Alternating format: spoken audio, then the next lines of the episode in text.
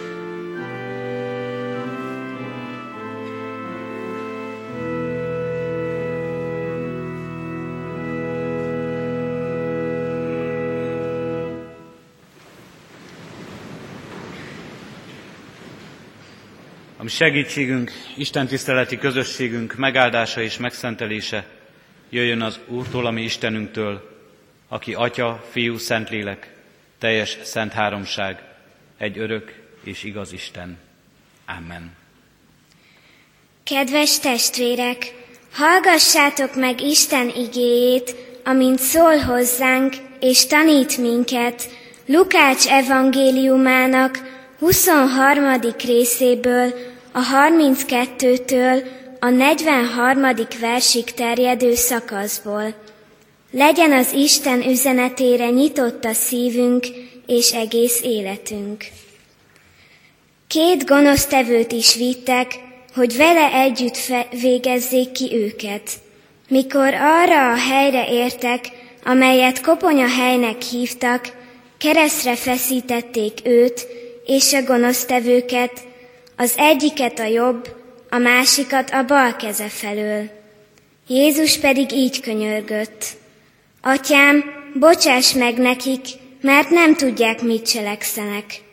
Azután sorsvetéssel osztozkodtak ruháin. A nép ott állt és nézte, a főemberek pedig velük együtt így csúfolódtak.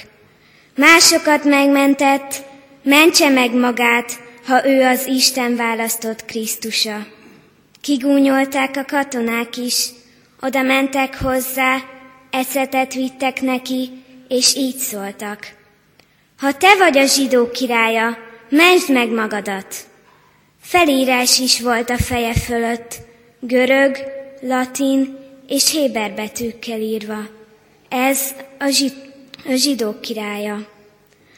A megfeszített gonosztevők közül az egyik így káromolta őt. Nem te vagy a Krisztus, mesd meg magadat, és minket is. De a másik megrótta, ezt mondva neki.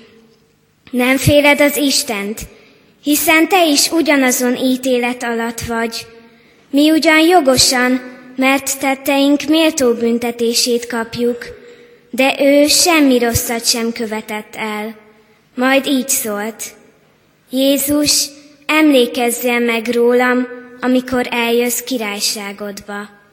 Erre ő így felelt neki. Bizony, mondom néked, ma velem leszel a paradicsomban. Isten szent lelke tegye áldottá szívünkben a hallottakat, hogy megértsük, megértsük azt, és hogy szolgáljon hitünk épülésére. Ámen. Hajtsuk meg fejünket és válaszoljunk az ige szavára imádságunkkal.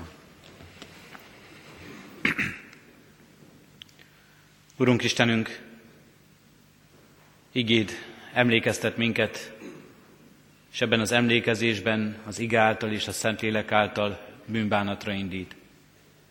Bűnbánatra indít és bűnbánatra hív, mert azzal, azzal szembesült minket, milyen nagy árat kellett fizetned azért, hogy minket megválts bűneink méltó következményétől, az ítélettől, hogy minket megszabadíts.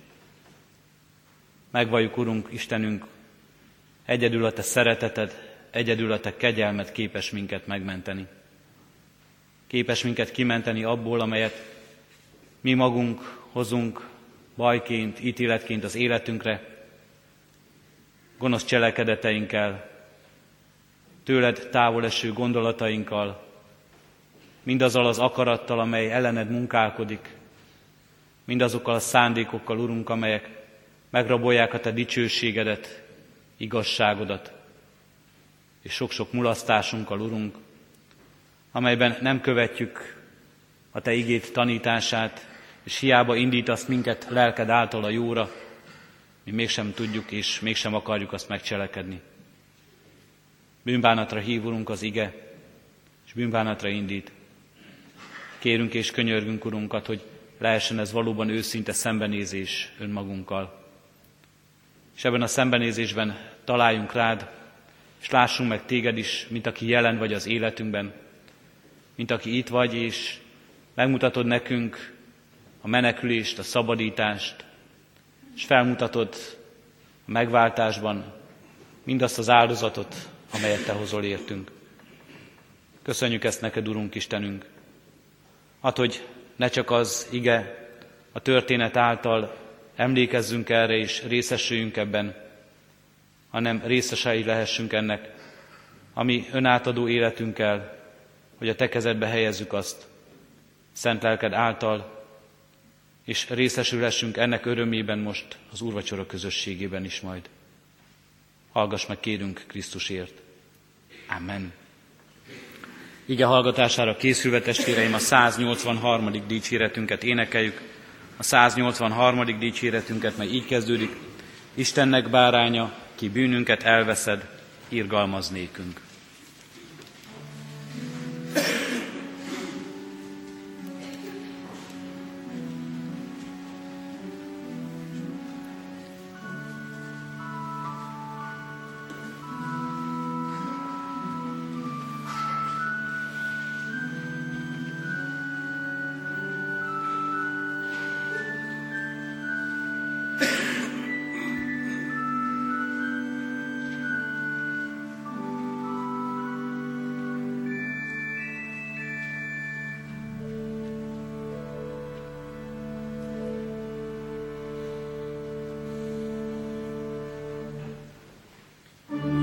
Istennek báránya,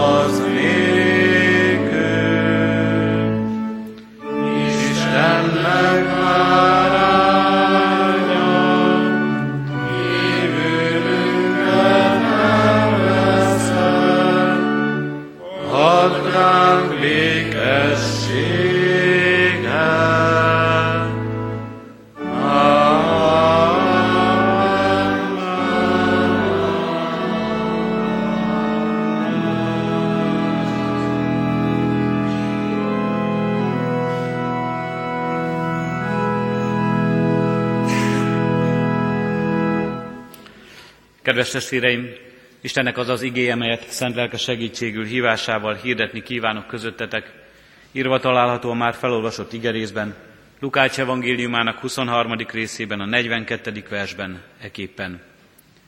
Jézus, emlékezzél meg rólam, amikor eljössz királyságodba. Eddig Isten írott igéje.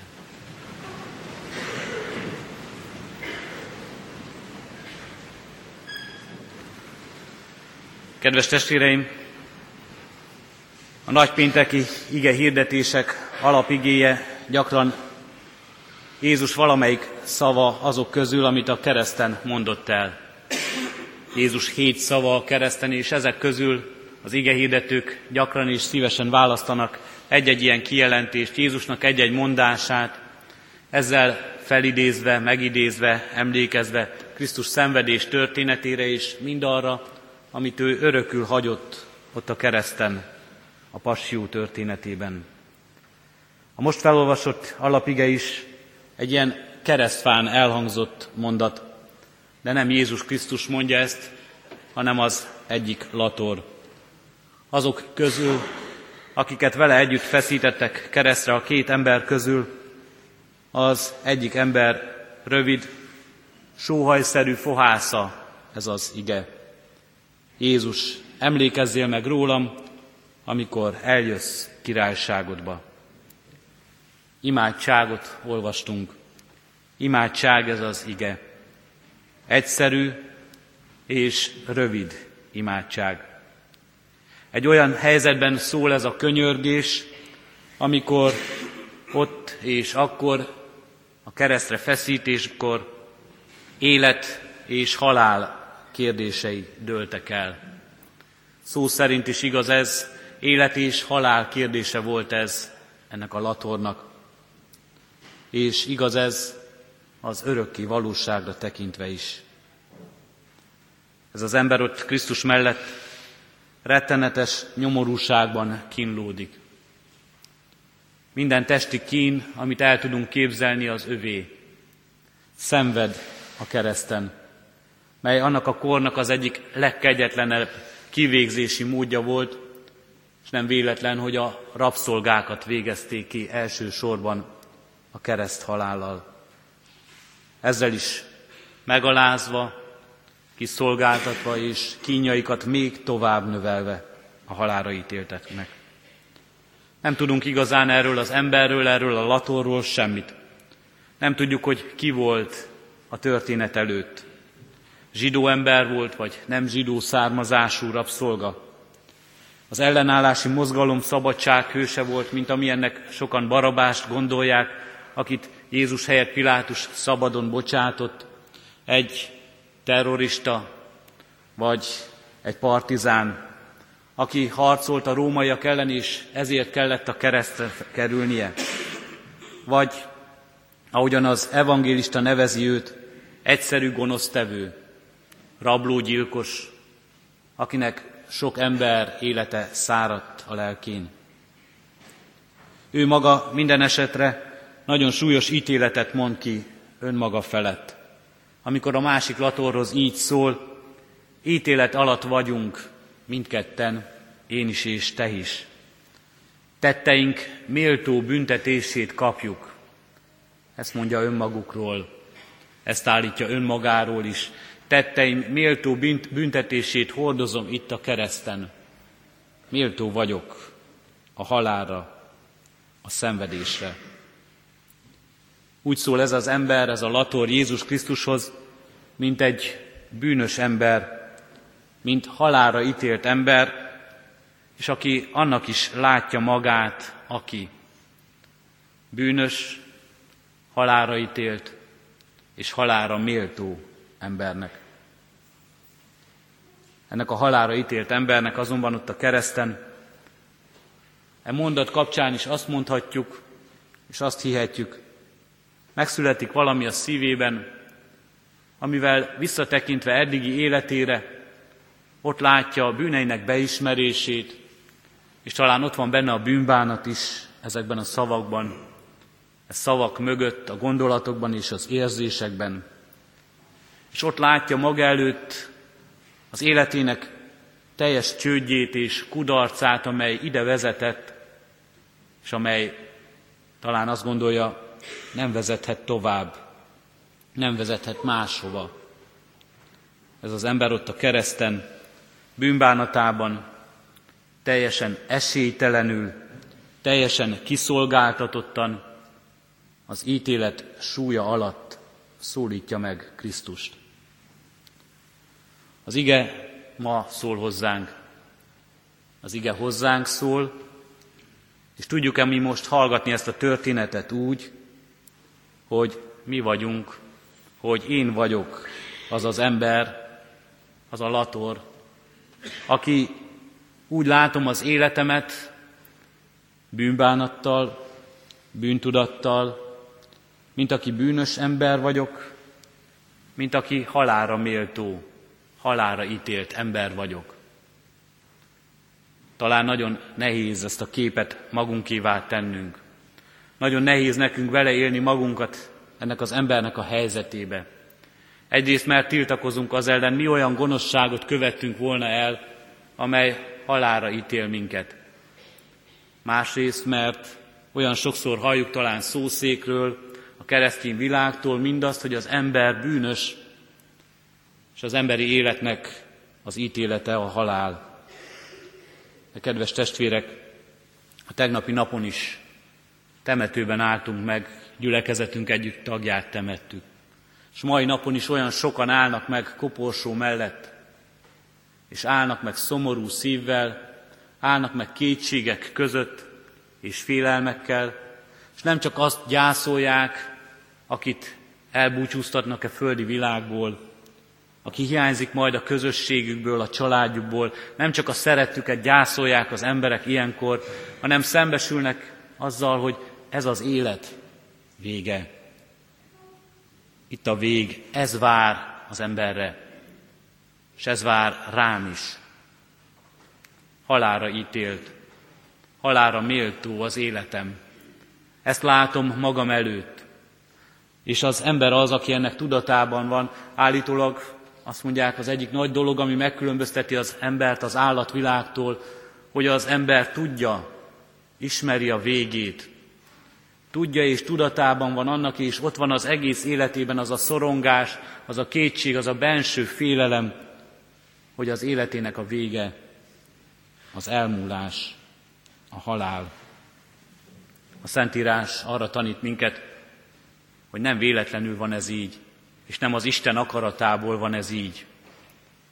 Az embernek a bűnei miatt, az Istentől való elszakadt állapota miatt, az Istennek hátat fordító élete miatt, a csupán önmagára és önmagát megistenítő élet, gondoló önmagát megistenítő élete miatt kell e halált elhordoznia. Tudunk-e úgy gondolni erre a történetre? Tudjuk-e úgy hallgatni ennek a latornak a szavát, imádságát, mint amely a mi életünk, a mi sorsunk és a mi imádságunk lehet. Jézus, emlékezzél meg rólam, amikor eljössz a királyságodba. Jó lehet, és milyen nagy dolog, hogy nem a kereszten kell elmondanunk. Nem szörnyű kínokat szenvedve kell ezeket a szavakat kimondanunk, testi kínok közepette, de egyébként ez sem olyan távoli az emberi élettől. Mert nagyon sokan, nagyon sokan szörnyű testi kínok között, és talán még többen nagy lelki mélységeket és nagy lelki kínokat megélve kiáltanak az Istenhez, fordulnak az Istenhez. Mert az ember, mert a mi életünk nem csak a kereszten lehet esélytelen, kiszolgáltatott és kétségbe esett élet.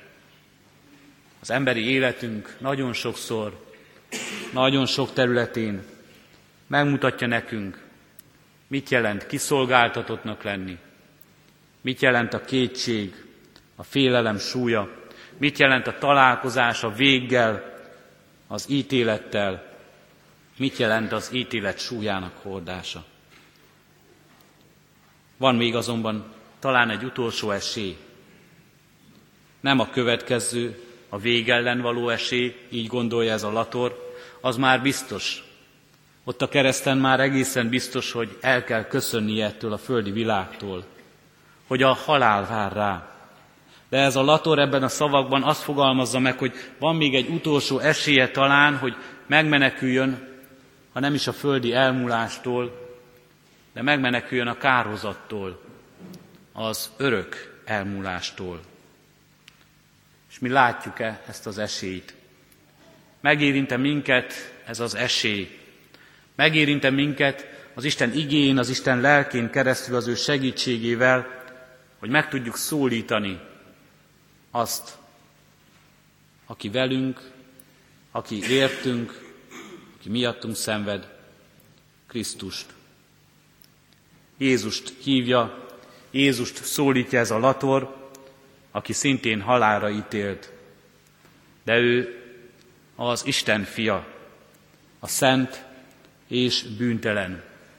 És úgy szólítja Jézust, és úgy hívja Jézust, és úgy hívhatja a mi életünk Jézust, különösen mi, akik már tudjuk ezt róla, tudhatjuk a sok bizonyságból, hogy Krisztus ott, mint szent és bűntelen Isten fia, valójában az áldozati bárány, az áldozati bárány, akit Isten helyettünk áldoz, ad az ítéletre, hogy nekünk esélyünk legyen, ha nem is megmenekülni a végtől, e földi élettől való elbúcsúzástól, e földi élet halálától, de megmenekülnünk a kározattól, az örök haláltól. Jézus, az ő nevében van ez. Ő az, aki ez az esély, aki ez a lehetőség számunkra. Jézus, emlékezzél meg, emlékezésre hívja majd emlékezésre szólítja föl, emlékezést kér Jézustól, hogy ne felejtse el, ne felejtsen el Krisztus. Kedves testvérek, mi Minden imádságunkban emlékeztetjük és emlékezésre hívjuk az Istent. Imádságainkban mindig azt kérjük Istentől valójában, hogy hallgasson meg minket. Minden imádságunk az Istennek egy emlékeztetés, melyben azt kérjük, lássa meg az életünket. Emlékezzen meg rólunk, itt vagyunk, lássa meg szükségünket, lássa meg kiszolgáltatottságunkat, lássa meg elesettségünket, és lássa meg mindazt, amivel előtte élünk, ahogyan itt élünk e világban. De amikor mi emlékezünk, amikor nem Istennek kell emlékeznie, amikor nekünk kellene megemlékeznünk róla, amikor nekünk kellene, hogy ő eszünkbe jusson, akkor valljuk meg őszintén, sokszor nagyon hanyagok vagyunk, akkor valljuk meg őszintén, nagyon rész szerint, kettős mérce szerint mélünk. Sokszor az emlékezésünk valóban csak akkor emlékezés, és akkor jut eszünkbe az Isten, amikor ezt a kiszolgáltatottságot, nehézséget és gyötrelmeket éljük át, és akkor igazán nem, amikor és amíg egészségesek, boldogok vagyunk, jól megy sorunk ebben a világban. Mégis emlékezzünk, és emlékeztessük imádságunkban, akár ezeknek a szavaknak az imádságával is az Istent, mert ha az Isten emlékezik meg rólunk, akkor ő abban az emlékezésben sohasem hanyag, sohasem mér másként, hanem ott mindig valami megmozdul, valami cseleszik, valami történik az életünkben. Emlékezzél meg rólam, rólam, mondja Alator. Önmagáért könyörög. Nincs más ott a kereszten. Nincs más abban a helyzetben, amiért könyöröghetne. Itt vagyok, Uram, én vagyok itt, Uram, és így vagyok itt. Teljes kiszolgáltatottságban. Semmit nem hozva. Ha valaki van, aki semmire sem tudna hivatkozni az életében, és úgy áll Krisztus előtt, úgy áll az Isten színe előtt, úgy lép be a mennyek országába majd, hogy semmit nem visz magával, akkor az, ez az ember, ez az ember jó és szép példája, ez a lator ennek. Itt vagyok, Uram, én vagyok itt. Nem rólunk, mindannyiunkról van itt most szó. Nem egy nagy közösségről, amelyben én is egy vagyok. Nem a nagy világról, amelyben én el is veszek. Emlékezzél meg rólam, Uram, személy szerint az én életemről. Mert itt önmagamat látom, önmagamat látom a te szemeddel, és ezért bűnbánat találok előtted. És önmagamat látom a saját szememmel, a kétségek között, a reménytelenségben, és ezért látom, milyen nagy a szükségem rád.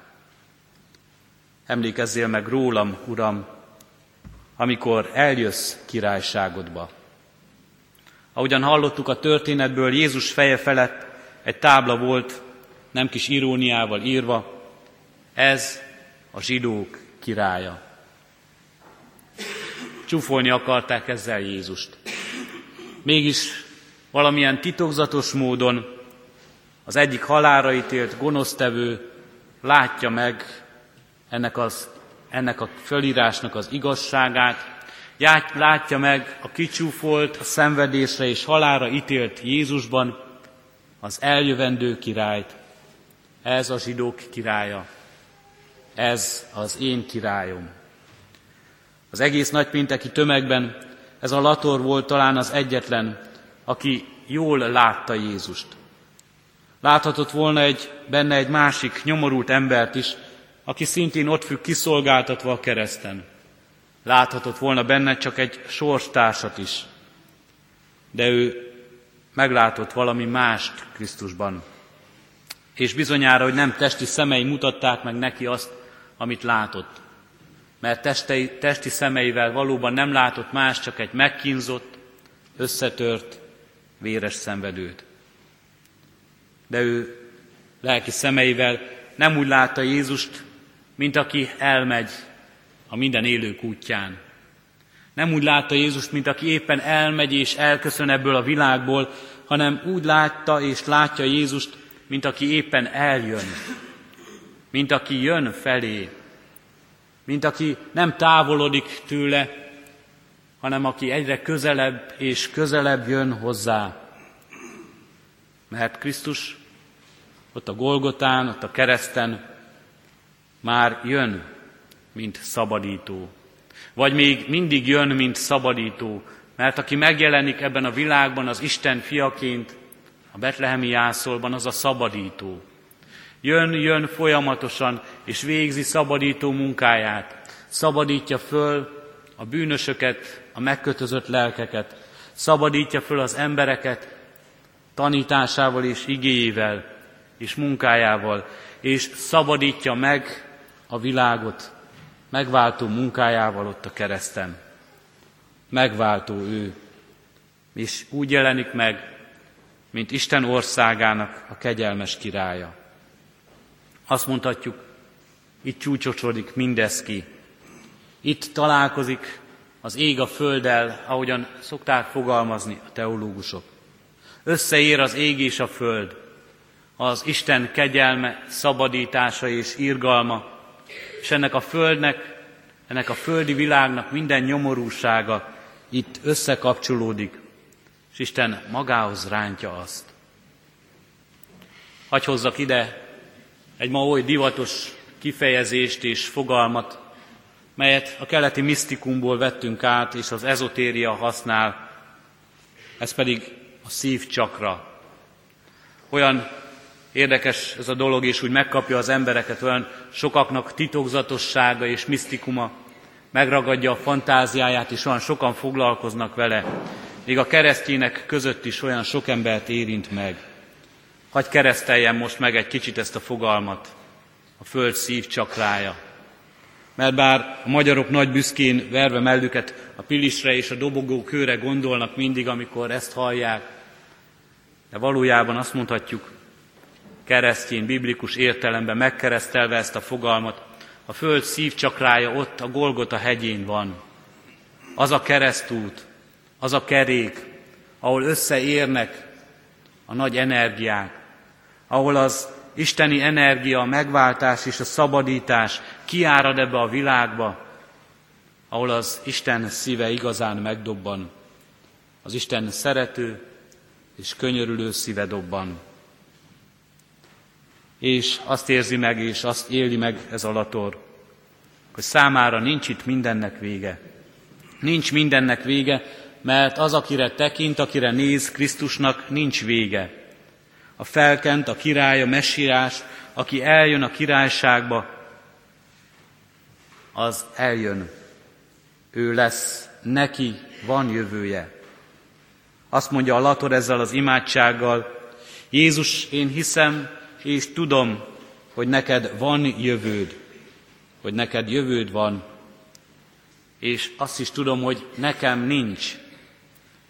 De ha te megemlékezel rólam, ha nem hagysz el engem, akkor nekem is lehet jövőm.